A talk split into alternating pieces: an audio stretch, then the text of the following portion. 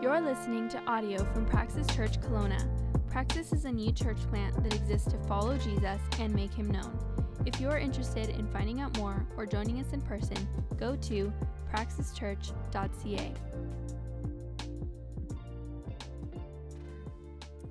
Our reading this morning comes from Genesis 19. It says, The two angels came to Sodom in the evening, and Lot was sitting in the gate of Sodom. When Lot saw them, he rose to meet them and bowed himself with his face to the earth and said, My lords, please turn aside to your servant's house and spend the night and wash your feet. Then you may rise up early and go on your way. They said, No, we will spend the night in the town square.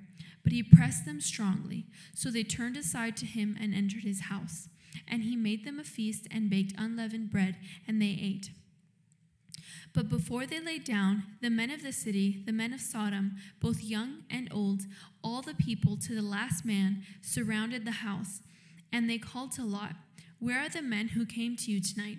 Bring them out to us, that we may know them. Lot went out to the men at the entrance, shut the door after him, and said, I beg you, my brothers, do not act so wickedly. Behold, I have two daughters who you have not who have not known any man. Let me bring them out to you, and do to them as you please. Only do nothing to these men, for they have come under the shelter of my roof. But they said, Stand back. And they said, This fellow came to sojourn, and he has become the judge. Now we will deal worse with you than with them. Then they pressed hard against the man Lot and drew near to break the door down. But the men reached out their hands and brought Lot into the house with them and shut the door. And they struck with blindness the men who were at the entrance of the house, both small and great, so that they wore themselves out groping for the door. Then the men said to Lot, Have you anyone else here, sons in laws, daughters, sons, or anyone you have in the city? Bring them out of this place. For we are about to destroy this place because the outcry against its people has become great before the Lord, and the Lord has sent us to destroy it. So Lot went out and said to his sons in law, who were to marry his daughters, Up, get out of this place, for the Lord is about to destroy the city. But he seemed to his sons in law to be jesting. As morning dawned, the angels urged Lot, saying, Up, take your wife and your two daughters who are here, lest you be swept away in the punishment of the city. But he lingered. So the men seized him and his wife and his two daughters by the hand, the Lord being merciful to him, and they brought him out and set him outside the city. And as they brought them out, eh, one said, Escape for your life. Do not look back or stop anywhere in the valley. Escape to the hills, lest you be swept away. And Lot said to them, Oh no, my lords, behold, your servant has found favor in your sight. And you have shown me great kindness in saving my life, but I cannot escape to the hills, lest, I, lest disaster take over me and I die. Behold, the city is near enough to flee to, and it is a little one. Let me escape there. Is it not a little one? And my life will be saved. He said to him, Behold, I grant you this favor also that I will not overthrow the city of which you have spoken. Escape there quickly, for I can do nothing till you arrive there. Therefore, the name of the city was called Zoar. The sun had risen on the earth when the lot came to Zoar. Then the Lord rained on Sodom and Gomorrah sulfur and fire from the Lord out of heaven. And he overthrew those cities and all the valley and all the inhabitants of the cities and what grew on the ground. But Lot's wife behind him looked back, and she became a pillar of salt. And Abraham went early in the morning to the place where he had stood before the Lord, and he looked down toward Sodom and Gomorrah and toward all the land of the valley. And he looked, and behold, the smoke of the land went up like a, the smoke of a furnace. So it was that when God destroyed the cities of the valley, God remembered Abraham and sent Lot out of the midst of the overthrow when he overthrew the cities in which Lot had lived. Now Lot went up out of Zoar and lived in the hills with his two daughters, for he was afraid to live in Zoar. For he lived in a cave with his two daughters. And the firstborn said to the younger, Our father is old, and there is not a man on earth to come in to us after the manner of all the earth. Come, let us make our father drink wine, and we will lie with him, that we may preserve offspring from our father. So they made their father drink wine that night, and the firstborn went in and lay with her father. He did not know when she lay down or when she arose. The next day, the firstborn said to the younger, Behold, I lay last night with my father. Let us make him drink wine tonight also. Then you go and, and lie with him, that we may preserve offspring from our father. So they made their father drink wine that night also. And the younger arose and lay with him, and he did not know when she lay down or when she arose. Thus both the daughters of Lot became pregnant by their father. The firstborn bore a son and called his name Moab. He is the father of the Moabites to this day. The younger also bore a son and called his name Ben-ammi. He is the father of the Ammonites to this day. This is the word of the Lord. You may be seated. Yeah, go ahead, take your seats. Thank you, Michelle. That was a very long reading. Uh, welcome. If I haven't met you before, my name's Josh, the pastor here at Praxis. Um, we, we just chip through books of the Bible, kind of go line by line, chapter by chapter through them. And from time to time, this takes place where the Lord just sort of lines things up in a special way. And um, I, I say all that because we didn't plan to be talking about Sodom and Gomorrah in the middle of Pride Week. If you were yesterday, the Pride Parade taking place downtown, uh, we didn't plan to be preaching this text this weekend. It's just how it worked out. Um, it is a tough text. There's lots here um, I preached long in the first because, and, and, and, I didn't even cover half of what we could get out of this. This is, I just want to acknowledge, a, a challenging piece of text. For some, this is an uncomfortable section of scripture. The story is maybe confusing, raises a ton of questions, might be a little hard to understand, and there's a couple reasons for that. The first is that this text depicts the judgment of God. And in the lead up to this in Genesis, we've been reading and seeing the description of what it looks like to be within the blessing of covenant relationship with God, all of those things. Now, chapter 19 is going to outline and, and depict for us what it looks like to be outside of the covenant relationship with the Lord. And, and it, there's a contrast. This looks different, it's difficult. But it's also difficult because of its discussion about homosexuality. It, um, it doesn't speak of this topic in a way that syncopates with the messaging of our culture. In fact, the, in the midst of a time where the things this text speaks about are actually celebrated, many would wish that this chunk of text and, and the topics that the way it addresses them could just be removed from the Bible altogether. And some in kind of the left leaning, liberal, woke end of the church are doing just that, reinterpreting these texts looking at them in different ways, trying to make the message of it go away. I want to make the argument here, though, that this text is in the Bible on purpose. It's been preserved here, put here on purpose, and it might be exceptionally offensive in the midst of our current cultural moment, but the truth of this story has challenged every culture up until this point. It's been a challenging read always, yet God chose to include it in the Bible. So the question we're just going to get at is why? What's it here for? It doesn't just address homosexuality either, to be clear. It, it speaks to sexuality in general. It speaks about our choices and their consequences. It teaches us about how we should engage with the culture around us. Perhaps most importantly, it, uh, it doesn't just speak about God pouring his wrath out. It also talks about God saving. It's, it's, it's, it's, a, really heavy section of text, um, but it's a good one. And so I want to invite you, grab your Bibles if you haven't already, open it up. Genesis 19. You're going to need your Bible. If you don't have one, we've got some at the back, blue ones there. That's our gift to you. If you don't own one, or you could Google Genesis 19 and follow along as well. But they've got a big section of text. I'm going to bounce around a whole bunch. Um, let me pray, and then I'll, I'll jump in. Father, I thank you that you're the God who, who spoke these words. And we, we, I just acknowledge right now that there is, there is forces at work already ahead of this. We, your word says that there is principalities and, and powers that be over this world that oppose you, oppose your, your created order. And so acknowledge that this isn't just an unpacking of ideas that is kind of doing a battle in our minds, but there is a spiritual battle going on over this place in our world at this moment. And I thank you because you, you have given us this assurance that darkness will not overtake the light. Lies will not overcome the truth. And so we pray as we dig into your word that the truth contained in it would come and unpack itself in our mind, our hearts, We long to see your kingdom come more in this world. And so, through this text, I ask, Holy Spirit, for your empowerment to unpack and present what I think is clearly contained here. And, and I ask for that in the great name of Christ. Amen. All right, if you were with us last week, we've been on a journey through Genesis. And uh, chapter 18, we saw the appearance of three men, maybe three angels. I made the argument, I think it might have been an early appearance of the Trinity. If you missed that, you can go back and take a listen.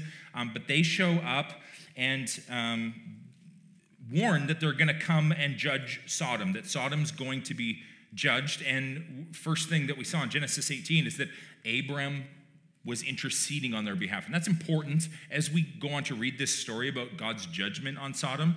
Abe's not cheering them on, he, he's interceding. And so the heart of this is to, to show us with compassion a God who, yes, comes and destroys, but also seeks to come and save. And um, so it's just important to note as we go into this. And last week in in chapter, chapter 18, verse 20, there was a line that we glanced over that I suspect probably came up in some of our community groups last week um, that maybe didn't sync with the greater message that we were talking about. Last week we talked about how God's all knowing, He knows everything, nothing's hidden from Him. And yet in, in, in verse 20, we saw this line the same God who could hear um, Sarah's inner dialogue and read her thoughts said this The Lord said to him, Because of the outcry against Sodom and Gomorrah, because the outcry is great and their sin is grave, I'm going to go down and see whether they've done altogether according to the outcry that's come to me. And this is, this is interesting. A couple things worth noting in this text. First, it says a cry has come up against the city. So their sin is great. It says this cry has come up. What is the cry? I think perhaps this is the prayers of Lot. Lot, later on, we're going to see um, a few scriptures that point to this, but I got one up on the screen. Second Peter describes him this way. Um, as God rescuing righteous Lot, who was greatly distressed by the sensual conduct of the wicked. For as that righteous man lived among them, the citizens of Sodom, day by day he was tormenting his righteous soul over their lawless deeds that he saw and heard. So he's tormented by the wickedness he sees around. Possibly it's his prayers coming before the Lord. Possibly it's the the prayers or, or, or, words of others who've come and interacted with this city. Perhaps it's just their sins themselves that have risen up to heaven, but it says that an outcry has come. Second thing worth noting in this text is this God who knew Sarah's thoughts. You know, if he's all knowing, why does it say he's going down to see if it's true? You know, I'll go down and see whether they've done according to the outcry that's come to me. Isn't he all knowing? Yes, Yes, he is, but there's something worth noting here. He's not going down to discover whether you know there is in fact truth to the claims because he doesn't know. He, he does know, but like a good earthly judge, he doesn't pronounce judgment without being present. He kind of sets a precedent for all law that a person gets a hearing, they go down. And so he's not going because he doesn't know what's actually happening. He has to double check the reports that he's heard. He's coming down as a judge to, to hear the case, as it were. And, and Abe recognized this last week, and that's why Abe kind of comes as a, a defense lawyer. And he comes and he says, well, What if there's 50? What if there's 45? What if there's 30? All the way down to 10. Remember that? So God's come down to, to preside over a legal trial, as it were. And it's this legal trial um, that we drop into as the angels come into the city of Sodom in verse 1. And so it says this the two angels who were men, I would argue, second and third members of the Trinity, but you can land where you want. These two come to Sodom in the evening, and Lot was sitting in the gate of Sodom. When Lot saw them, he rose to meet them, bowed himself with his face to the earth, and said, "My lords, please turn aside, or turn, uh, please turn aside to your servant's house and spend the night." Wash your feet. Then you may rise up early and go on your way. But they said, No, we will spend the night in the town square. So, what I want us to notice in this opening line is these angels come into town, and Abe is sitting in the town square. And there's something important communicated by where he was. This, this town, um, this town gate, this, this, this place where Lot is, it is. Uh, the place where the elders would gather, where ideas would be discussed, where subjects would be dis, you know, debated, where judgments would be cast. And, and this is where they find Lot, which tells us something. Lot, Lot being present here, he, it's communicating he's part of this city. He's immersed into the culture of this city. Earlier on in, in chapter 13, you'll remember after God rescued Abe or, and Lot from these foreign kings they were in battle with, that Lot is described as living in a tent outside of Sodom. Now he's bought into the real estate market and he's moved into town. He has a house. He's been absorbed into the city and become a citizen. That's what's being communicated by him being sitting at the gate. But there's something else that we learn about Lot here is that he's hospitable. So he, these, these two people come into town and he invites them into his house. This was a, a cultural custom to welcome people in. And as visitors come to town, um, you would, you would welcome them in. But these two visitors, they come into town knowing the wickedness that's there. They say, No, no, no, we're not going in anywhere. We're staying in the town square. Except Lot pushes in verse 3, and, and, and it says he, he pressed them strongly. So eventually they came in and they came and stay in his house. They go inside, they, they have a feast, but then something happens after dinner. Verse 4, it says this Before they lay down, the men of the city, the men of Sodom, both young and old, all the people to the last man surrounded the house. They called to Lot and said, Where are the men who came with you tonight? Bring them out to us that we may know them. ESV, uh, the translation we're reading from, it says, Everyone down to the last man. Um, the NIV says, all the men from every part of the city. The idea being communicated here is everyone's in on this. So as the trial begins, Abe has pleaded if there's 50, if there's 40, if there's 10, here we see everyone. So the trial begins and ends pretty quickly here the town forms a giant mob, surrounds Lot's house, and, and this part of the story I think is quite frightening. I find it a little frightening, just this visual people piled in around this door trying to break in. Anyone ever been attacked by a mob before? No? Okay, I, I got a story then. I, uh, I, I, was in Copenhagen one time, and, and I saw these, this group of kids circle around another kid and just start beating him down in this circle. They're stomping on him. And so I, I, broke into the circle and started to push kids back to rescue this one kid. And um, the rest of the kids start to fight me, and people start to come out of the homes. There's this, kind of apartment blocks with courtyards between. People start to come out of the homes and attack me because I've intervened in this youth justice system that's going on. And so pretty soon, I'm being chased down the road in Copenhagen on my bicycle by this mob. And I outrun them because I'm very fast on a bike. But it was a frightening moment. I remember getting back to my room and telling my buddy, like, hey, I just get, he's like? That's crazy. Maybe, maybe here is an example. Anyone here in the 2011 riots in Vancouver? No one. You guys, one? Who? None? Okay. Did somebody put their hand up? People are pointing. I want to hear the story. Okay, one? Okay, none. All right. Well, I was down there too, and uh, right in the middle, watching the hockey game, suddenly a riot breaks out. People start throwing fences through the banks, all of this stuff going on. And you know there's like this mob mentality, or maybe you've heard of it. It's true. Suddenly, just people are piling on, and, and everyone who's just watching the game all of a sudden is like knocking over lamp posts, lighting cop cars on fire. It got crazy really quick. This is sort of what's going on here. This mob turns. They're focused in on Lot's door, and, and it's a frightening visual. Very frightening. And they come to the door and they yell out, Where are the men who came with you tonight?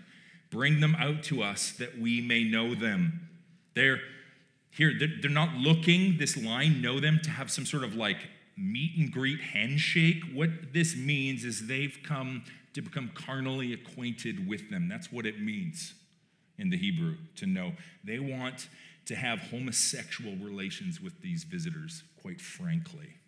That is the classic understanding. That's what the text says. But there is some new opinions coming up around what the sin of Sodom actually was.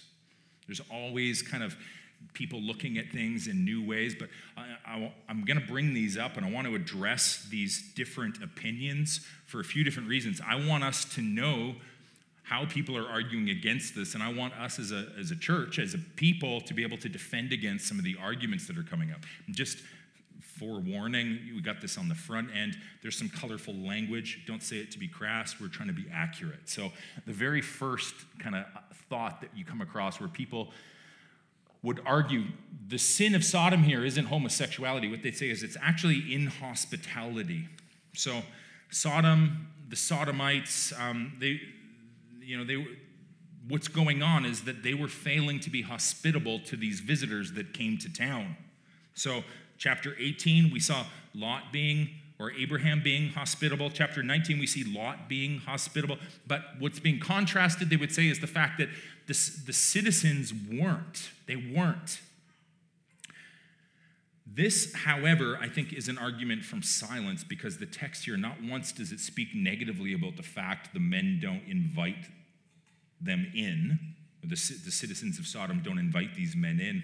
Instead, it speaks negatively about the fact that they called them to come out of Abe's house because they said they actually want to know them sexually. And, and if the argument is, hey, they want to know them, like they want to become hospitable, well, then isn't them, you know, if this is in reference to wanting to have a conversation, then when Lot offers his daughters up, which is another egg we'll crack in a minute, so just hold on to that.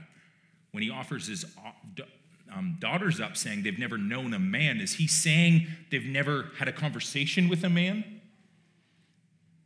No.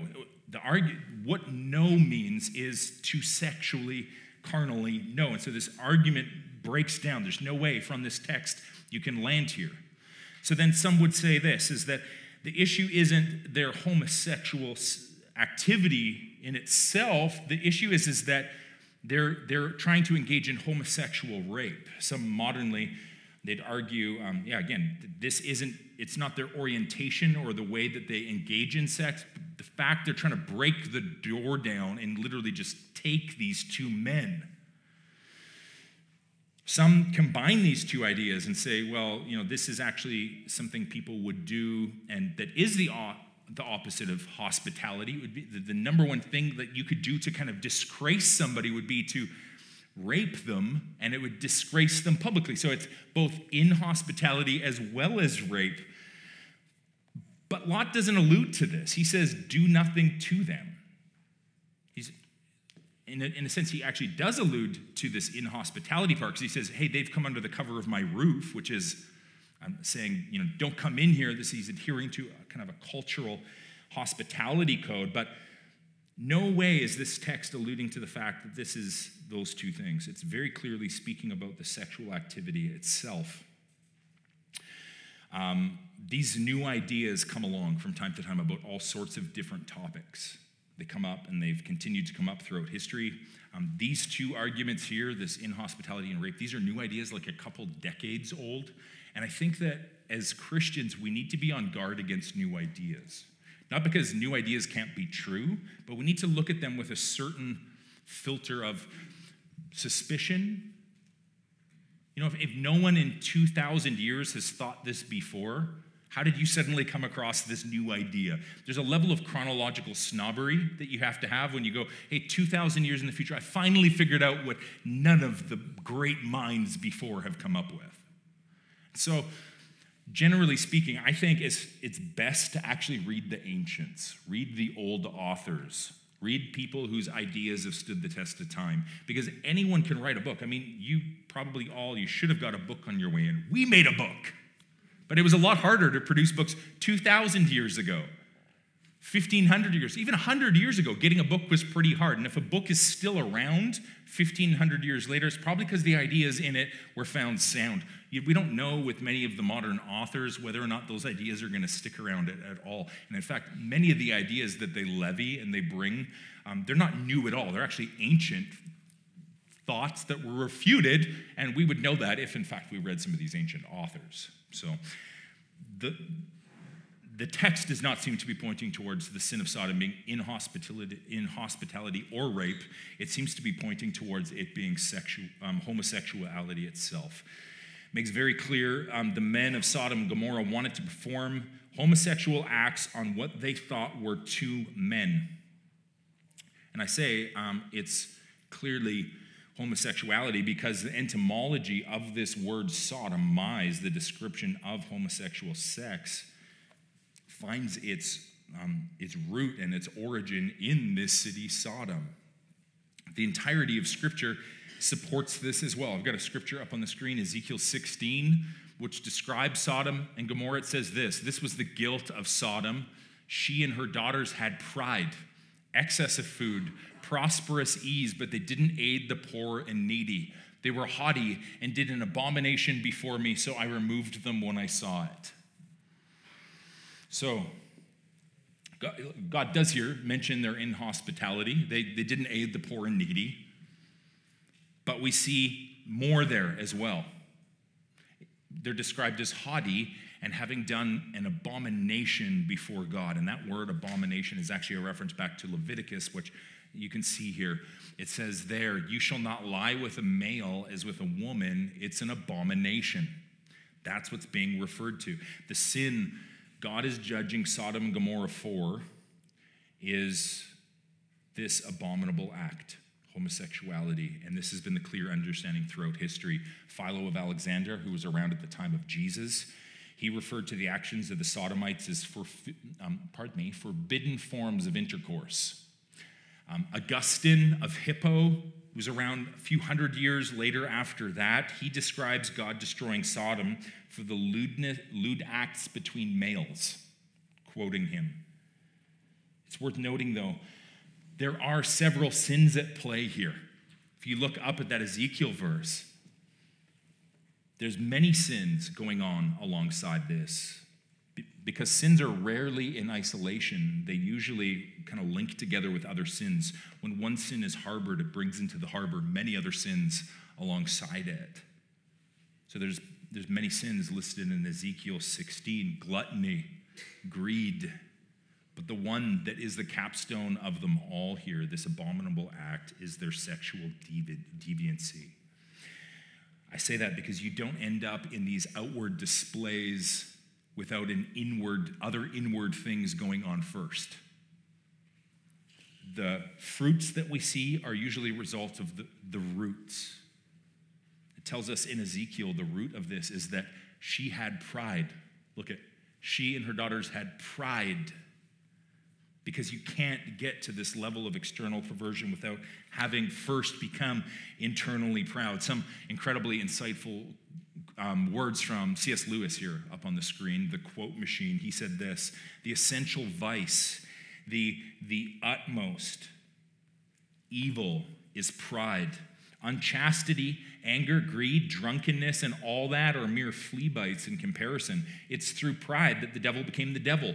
Pride leads to every other vice. It's, it's this complete anti God state of mind. It's pride which has been the chief cause of misery in every nation and every family since the world began. One commentator I read this week, he put it this way Pride is a fountain of many sins because it's effectively saying, I want what I want and I will have it regardless of what God says or the cost to someone else because I'm better than they are and I deserve it. That's basically the message of our culture right now, isn't it? That's what determines right and wrong today. Do you want it? Will it bring you joy? Well, then it's right. That's, that's what our culture is saying. And it's pointing out the root of this is pride. Likewise, the root of homosexuality, and, and to be fair, any other sexual sin, is the idea that we know better than God. When we disobey God's clearly revealed will from His word on sexuality, on anything, we are proudly rebelling and claiming that we know better. And God has clearly, in His text, revealed what sex and sexuality are for, what they're to be like. He's clearly laid this out. If you go, or if you were with us earlier on in our Genesis series, Genesis 1, it says that God created us male and female. Male and female, he created them. Genesis 1:28, he, or pardon me, in Genesis 2, he, he commands um, the man and the woman to come together, saying the man should hold fast to his wife, they shall become one flesh. This is the description of marriage, to become one. And it's through this union that we fulfill what God created us for, which is the purpose of being fruitful and multiplying. God clearly in Genesis revealed his design and intent for sex. The scriptures clearly teach there are two genders, man and woman, and the scriptures say that his design is for men and women to marry and become one flesh, meaning they're to sexually engage with one another in the context of heterosexual marriage for the purpose of multiplying. This is what sex is for, according to the Bible. And when we act out our sexuality in a way that violates God's revealed will, that is called pride. It's our arrogant pride saying we will do whatever we want. Now, I, said at the beginning, we didn't plan on preaching this text in the middle of Pride Month, but it is. It's, it's Pride Month. Yesterday was the Pride Parade downtown, a month long celebration of things that deviate from God's revealed design and intent, where we literally wave other symbols that God made in his face in arrogant pride while defying what he has defined sex for. And this is an ancient idea, this isn't new. Actually, like in doing away with God in this, it's not that it's become a godless activity. If you, if you take a look, anciently, there was another god named Ishtar who was able to convert people from male to female. And every June, there would be a month long celebration and those who worshiped Ishtar would have colorful parades. And I'm not making it up, you can go look it up. This is not a godless activity, this is an ancient demonic activity that is countering what God has laid out. What we are seeing is not new, it's ancient. It's just repeating itself over and over and over. The Sodomites here don't care what God wants, which is evidenced by the fact that Lot comes and calls it wicked. And that word wicked in Hebrew means just that wicked, wrong.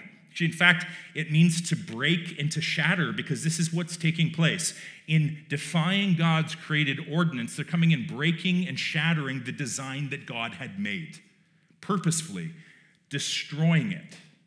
You're with us earlier in the series, we saw this is Satan's MO. This is what he always does. He comes and tries to undo God's created order and break and destroy it. So early on, Genesis 2, we walked through this.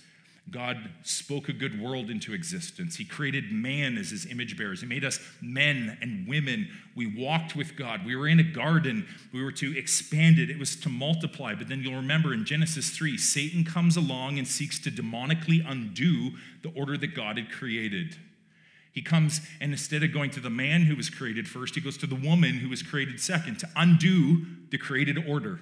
He comes and he questions God, the goodness of God's creation, It says, God's not, God's actually holding you back from something good. He's not giving you goodness, he's holding you back from something better. The same lies that are being pitched to us on all fronts today. Instead of them walking with God, he undoes it and they, they run away from God. Where the garden flourished and expanded, we'll see post fall, actually the weeds are creeping in and choking it out. And instead of being fruitful and multiplying, Cain kills his brother Abel, and we see decrease.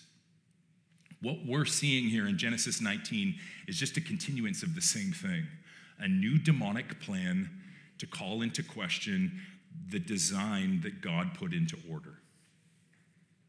God said men and women are to be together. He sold the lie to the Sodomites that no men can be together, two women can be together, whatever it is. The Bible says there's two genders God made but our culture here, it says now there is an increasingly long line of genders. You could be any gender, you can make up a gender. Because we weren't made by God, we're evolving, and therefore our genders are evolving as well. And we're finding more and more genders all the time. That, that list of names and letters is getting longer and longer by the day. We need to see this is a demonic attack on God's created order and God as well. We're created in his image, and any attack on the image bearers is an attack on the one whose image we were made in God himself. The Bible says sex is between man and a woman, but we want to see it today, and you know, we see it today, and we, we see it all the way back to Sodom and Gomorrah. That's push against that. The lie of Satan selling that says it can be between whoever you want. We need to see his intent in that is to tear down God's created design. Satan wants to normalize what is contrary to God's design. Satan wants to normalize what's contrary to God's design. But I, I want you to hear this. It isn't just homosexuality that's a proud form of sexual rebellion. You can't practice any sexual activity outside of God's design without becoming proud. When we make our feelings and our desires the arbiter of truth, we make ourselves the sovereign and we say, I'll decide what I do with my body and who I'll sleep with. I'll be my own God. I don't need your created order. I know what's best. We need to know the Bible is against all sex that deviates from God's design and order. Author Sam Allberry, he wrote a book called Is God Anti Gay? He's a same sex attracted man who um, loves the Lord. He's actually a pastor in the States. He wrote this book. I've got it linked. We'll have some information on that at the back end. We got it linked up on our website. But he said this He said, No one is straight sexually. No one is straight sexually, meaning this that no one by nature honors Lord the Lord with their sexuality. It's something we have to choose to do. We're all sexual deviants. And so this isn't damning one person. This is a, this is a message that lumps us all in together. The Bible cuts everyone equally. Ignoring God's design for sex is sin. Ignoring God's design for sex, sleeping with whoever you want inside, outside of marriage, you know, this is sin, whether they're same sex or opposite sex. If we're not obeying God in this, it's sin nonetheless, and it's proud. And when we become disciples of Jesus, the call is for us to relinquish our desires and not, not be slaves to our desires, but instead to become slaves to Him. New Testament calls us to no longer be slaves to sin, slaves to our desires, instead to obey Him. This is therefore a call to all disciples of Jesus. God has designed his creation on purpose. We need to see this. His design for sexuality isn't because he's trying to hold out goodness from us. He actually designed it. He designed sex, and he knows how it works best. He's actually, when we honor God and sex the way he designed, there's actually more pleasure there. There's studies that show this. People who um, engage in sex within a monogamous or a monogamous heterosexual marriage have more sex and have better sex. But Satan wants us to believe that we'll have more enjoyment when we do things contra God's design. Instead, actually, what happens is we break the design and order that God instituted for the world, and we lose out on pleasure, and actually, we gain a whole lot of negative consequences as well. I'll give you a couple examples. Think of HIV. Think of any sexually transmitted disease. Think of fatherlessness. Think of the broken marriages. None of this would exist if we were obeying God's design and rule. Think of the kids that bounce back and forth between mom's house and baby daddy's house every weekend. None of that would take place if we were obeying God's design and will. The brokenness that we see, stuff we're probably paying counselors to help us through, none of this stuff would be going on if we were obeying God's will. He's for our joy, He's for our pleasure, but He's created some designs for this. God's for sexual enjoyment. He's, and he's giving us a description of how it's meant to work. So, this is why Lot comes to them. And he says to them in verse 7 I beg you, my brothers, do not act so wickedly. And listen to how they respond. Take a look at verse 9. They said, Stand back. Then this fellow came to sojourn. He's become our judge. Now we'll deal worse with you than with them. They pressed hard against the man Lot and they drew near to the door to break it back down. How dare you tell us how to live?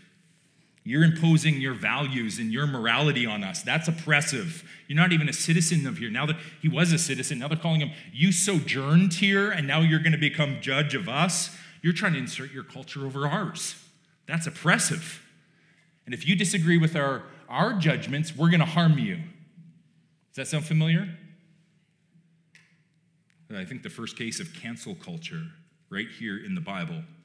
You disagree with us, that's a hate crime, and so we have a justification to hate you and try to kill you. Same things going on today. You're imposing your values, your morality on us, and that's immoral. In the midst of a, the culture we live in that's done away with this idea that there's a creator who who has laws, we've instead bought into a, a, a wacky lie that somehow we evolved from goo. And right and wrong, therefore, are just societal constructs, things that we've made up to make society function, but they're not right or wrong. And no one has any right to call anything right or wrong. That's the argument of our culture. But we didn't evolve from goo. In case in point, here, I'll give you an example. If we evolved from goo and weren't actually created male and female as God said, how did we get here? If we evolved from some fish that climbed out of the cosmic goo, we would have needed another compatible fish to climb out of the goo at the same time, at the same point in that evolutionary process, in order to be able to procreate and move forward. Need a matching male and female evolutionary advance at the same time at every step along the way. Evolution doesn't have a provision for reproduction. The Bible does, though. It says, In the beginning, God created us male and female. God made us male and female genitalia that work together to be able to reproduce. And it's through men and women having sex according to God's design that reproduction is possible. When we move away from this idea to have sex with women and women and men and men, this isn't evolution as being claimed. This is devolution. And you look at the outcome of what will come from it is not the furtherance of the species, but the end of it. There is a creator. Everything points to it. We're here because there is male and female, and male, male and female come together to produce um, and procreate. This is clear, and therefore we ought to look to this creator for instructions on how our sex operates. We're gonna, we're gonna see here that God comes and judges Sodom because of their rejection of his design and order because they knew God's design would be the argument, as we all do. Logic, the logic of everything points to this. God's created order speaks to this. His law reveals it. Therefore, no one can say, I don't know. Revelation, uh, sorry, Romans speaks to this. It says, The wrath of God is revealed from heaven against all ungodliness and unrighteousness of men. All of it. So, not just this or that, it's all unrighteousness. When we wave our middle finger to the air and tell God we're going to do whatever we want in our proud actions, all of that unrighteousness, God's wrath will be revealed. Why? Because in our unrighteousness, we suppress the truth. We suppress this idea that there's a God who has a right to rule and judge his creation. Romans says, What can be known about God is plain to them. God has shown it to them, but bold and willfully they don't tremble as they blaspheme. The problem isn't that we don't know or that it can't be known or truth can't be found. The problem is the truth is embedded in our souls and our minds. The very fabric of the universe testifies to it, but you and I are prone to suppress it. Like if you've ever been to the pool, you hold that ball underwater. That's what we're doing. We're working to suppress the truth of God so that we can do whatever the heck we want. But Romans goes on to say, although they knew God, they didn't honor him as God or give thanks to him. They became futile in their thinking, and their foolish hearts were darkened. So when we do this, we sear our conscience. We begin to forget. We claim to be wise, but we become fools. And notice this line we exchange the glory of the immortal God for images resembling mortal man and birds and animals and creeping things. When we cease to say, Yes, in the beginning, God created, we were made in the image of God, male and female. When we do away with that idea, where do we get? You and I have evolved from creeping things. We lose our image bearer status. We're doing this today. When we give up the idea that we were created by a creator, we exchange a glorious truth for a much lesser idea. And we descend into chaos. Things don't work as God intended. Romans goes on and says, Since they did not see fit to acknowledge God, God gave them up to a debased mind to, to do what ought not to be done. They were filled with all manner of unrighteousness, evil, covetousness, malice. They're full of envy, murder, strife, deceit, maliciousness. They're gossips, slanderers, haters of God, insolent, haughty, boastful, inventors of evil, disobedience to their parents, foolish, faithless, heartless, ruthless. Though they know God's righteous decree that those who practice such things deserve to die, they not only do them, but they give approval to those who practice them. Have we not arrived here culturally? Giving approval to everything. We celebrate it. This is what's going on in Sodom is the same exact thing. Bold and willfully, God's law has been ignored.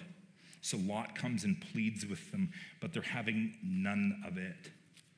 So Lot does something else. And, and this is a troubling text. I'm, I'm dealing with this just because I know there's probably some questions. He takes his daughters. Take a look at, uh, at verse 7. He says, I beg you, don't act wickedly. Behold, I have two daughters who haven't known any men. Let me bring them out. Do with them as you please. Only do nothing to these men. Now, this is troubling. When we read this, this can probably raise some questions. We need to uh, remember here um, this is not being presented as a good or an honorable or a right or a moral thing. It's not. Lot is not righteous in this action. This is a wicked deed, eh, which reminds us that the Bible isn't full of stories of good guys and bad guys, but bad guys who get rescued by the grace of God. That's the story of Abram. It's a pagan worshiper, and it's the story of Lot. Lot, God comes and takes Lot and drags him out of the city. Actually, in one verse here, um, when he asks to go into Zoar, when he's released, God says, I'll grant you this favor also, which alludes to the fact that him being rescued from the city at all was a favor, not anything he earned. What I think Lot's doing here is perhaps dismissing one sin because it appears less grievous than another. And so he comes and he's like, Well, rather than you come and engage in this homosexual activity with these two, which is with these men, which is a clear deviation of God's revealed will, it'd be better for you to have sex with my daughters because that's more natural. But it's still sin. We need to see this. It's still sin. It's like he's dismissing one sin because it appears less grievous than another. And we, I think, do all this as well. You know, we go, you know, sure, I shouldn't be looking at this on my phone, but at least I'm not having an affair. Sure, um, I shouldn't be doing this, but at least I'm not like that guy. My sin pales in comparison to theirs. I think this is what's going on with Lot. He's measuring himself off the culture. He's not measuring his sin off of God's law or this action based off of God's law. He's measuring it off of the culture. And this is a dangerous place to get to, but I think we do it all the time as well as Christians in the middle of what is the equivalent of Sodom today. And to use an analogy, anyone in the construction industry? A couple in this one. Okay, so when you start a new construction site, you put a post in the corner, you bring in the surveyors, they set one point, and everything gets built off of this one point. It's a control point. It's um, sometimes referred to as the cornerstone. Then you'll lay grid lines out, and everything gets built off of one point. Because if you built one wall off of that point, and then did all your measurements off that wall, and then measurements off of that wall, eventually you'd have this big, wonky building. It would turn into a giant mess. You, you need one control point. Nothing would be plumb otherwise.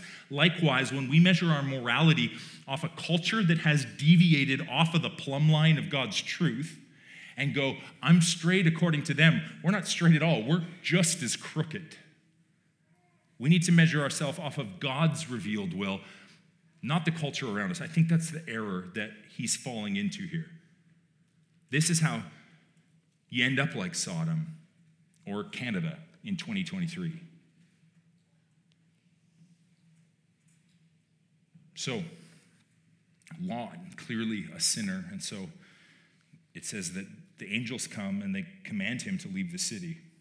Tell him to leave, tell him to get a son's in law, but he doesn't go. If you take a look at verse 15, they've come and warned him the night before, and then verse 15 says, Morning dawns. Apparently, a whole night's gone by. Morning dawns, the angels come to Lot and say, Take your wife, your two daughters who are here, lest you be swept away in the punishment of the city. Now, verse 16, but he lingered. He sticks around. He doesn't want to head out of town.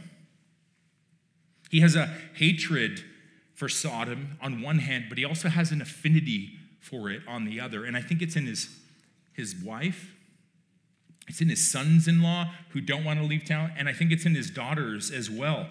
This, this love of Sodom.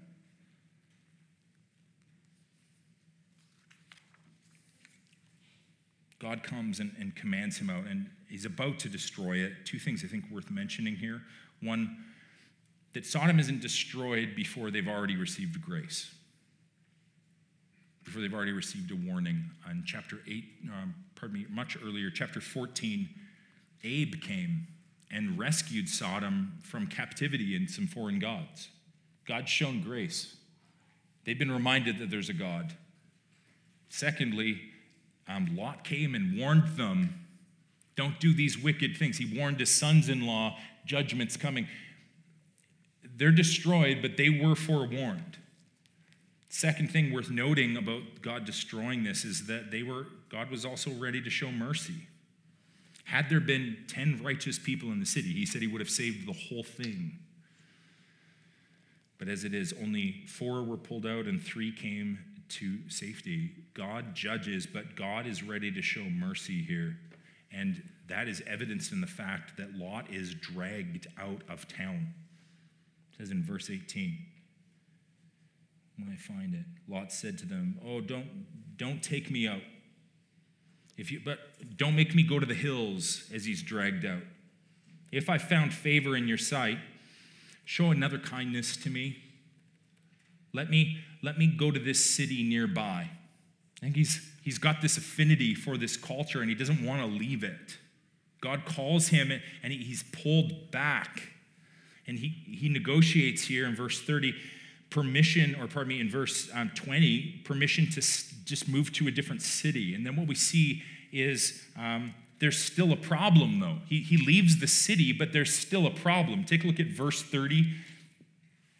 Lot went up out of Zoar. He moves into the mountains with two daughters. Uh, for he's afraid to live in Zoar. So he goes and he lives in a cave. So we've seen this. He negotiates to leave. He goes to the city. Apparently, that's not good enough. So he goes up into the mountains. And the same sort of thing that's going on in Sodom suddenly begins to repeat. His daughters come and, and impregnate him. Or impregnate him, pardon me. They become impregnated by him. Pardon me. That was awkward. You're listening? Good. Okay, yeah, thank you. You're with me. Some here, I, I, I, I think that there's something going on. what we're seeing is, is Lot loving the city, not wanting to leave. His son in law is loving the city, not wanting to leave. His wife looking back, being turned into a pillar of salt. Him going up into the mountains, his daughters getting him blackout drunk and having a Jerry Springer show episode. This is all pointing to the fact that you can leave Sodom and Sodom can still be in you. And our solution, yes, is not to become syncretized by the culture. That's a danger. But if we go and like become sectarians and live in the woods, the same exact thing can be going on. Because our problem is actually what's going on in our hearts a lot of the time, what our heart desires. His daughters say, you know, let's get dad pregnant because there's no man on the face of the whole earth, which is just a complete, complete lie. There's lots of men. Actually, they're back in the promised land God had given you that you guys left. You have to wait a minute their hearts pulled towards wickedness. They want to go back to this city. And, and this kind of brings up, cracks open a theme that we see all throughout the scriptures is God takes his people out from a place, but there's something in our hearts that longs to go back. God comes and takes his people out of Egypt, but there's something in their hearts that longs to go back. This is what I think this, this story has been preserved for us for, is as a warning to us, because you and I, we live in Sodom as well. We live in a perverse culture, and we're at risk, like Sodom, um, pardon me, like those who dwelled in Sodom, like Lot's son in laws, to be in love with the place, to grow numb to the sins of the culture around us, and actually miss the call of God to come out from it. And when we do, we, we stand in the same place as those who are going to receive the judgment of God. I can't help um, but think of Revelation 18. I actually want to invite you to just turn there with me in your Bibles. Revelation 18, I think, is the New Testament equivalent of God calling Lot out of Sodom. If you flip there, what you'll see this is an angel comes and says to John this Fallen is Babylon the Great. Now, I want to unpack this image for just a sec. If you remember, the very first city we saw in the Bible was Babylon. Babylon, where people, instead of scattering across the face of the old earth, had come together they're acting in violation and, and, and, rebellion against God's revealed will. This is this picture of cities in the Bible continues through. Cities are, in a sense, a metaphor for rebellion against God. It doesn't mean God doesn't love cities, that we shouldn't live in them, but often what you see in cities is people in revolt against God's will. So here it says, Fallen is Babylon the Great. This is what it means.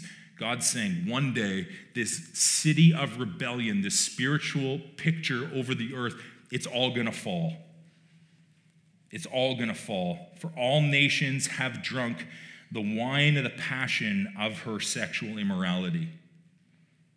The kings of the earth have committed immorality with her, and the merchants of the earth have grown rich from the power of her luxurious living. This is our world. Then it says this John says, I heard another voice saying this Come out of her, my people, lest you take part in her sins lest you share in her plagues, for her sins are heaped high as heaven, and God will remember her iniquities and pay her back. Come out of her, my people. This is the call to us. We, like Lot, dwell in the midst of Sodom, a culture that's living in rebellion against God. We, like Lot, might have grown numb to some of the sins around us. We've begun to tolerate them, and we need to see what it is. There is sin at work in our culture that's radically intolerable toward God, and we need to not be tangled up into it. We not to, need to not buy into these lies. As you read on in Revelation 18, what you'll see is that there's a description here of those who are tangled up, merchants who begin to grieve as the city is destroyed because everything they delighted in is still in that city. It says the merchants gained wealth from her. Who gained wealth from her will stand far off when she's destroyed, weeping and mourning aloud, because all their wealth is weighed or laid to waste. The call of God's people is to be a people whose treasure is set in heaven, not here on earth, so that when uh, judgment comes against our wicked culture, which it is going to, we are a people who are found with our hope secured in heaven. We are a people whose hearts are, are not lulled to sleep with the siren songs of Babylon. It's a tough text, but I want, I want to close this with two questions here. One, are we entangled in Babylon? Are we entangled in Babylon? Better question for us is where are we entangled in Babylon? because we live in the midst of this picture of Babylon and Sodom. Where are we entangled? Where are we like the shipmasters in Revelation 18 who grieve the loss of this city because our hope secured and found in it? Are we citizens of this city or are we citizens of heaven first? Jesus here calls his people to come out and not look back. Second question I want to ask us as we close now is where have our hearts grown numb to the things that God hates? Where have our hearts, like maybe Lot's sons in law, just grown to accept the culture around us, the perversion of it, and, and maybe even we're calling that acceptable or normal? Where have we grown numb? I want to invite us to stand Praxis. And I want to I want to call us to be a people who set our hope and delight principally on Jesus and his coming kingdom. I want to call us to loosen our grip on this world so we don't miss the call to come out. And as we transition into a time of um, response now, I want to just ask us all, before we come and take communion, to honestly ask the Spirit to search our hearts, show us where where perhaps we become entangled in the business of Babylon or where our hearts have grown numb to some of the things around us, and invite the Spirit to come and revive our hearts, come awaken our hearts, renew our thinking, free us from whatever cultural delusion we might have bought into.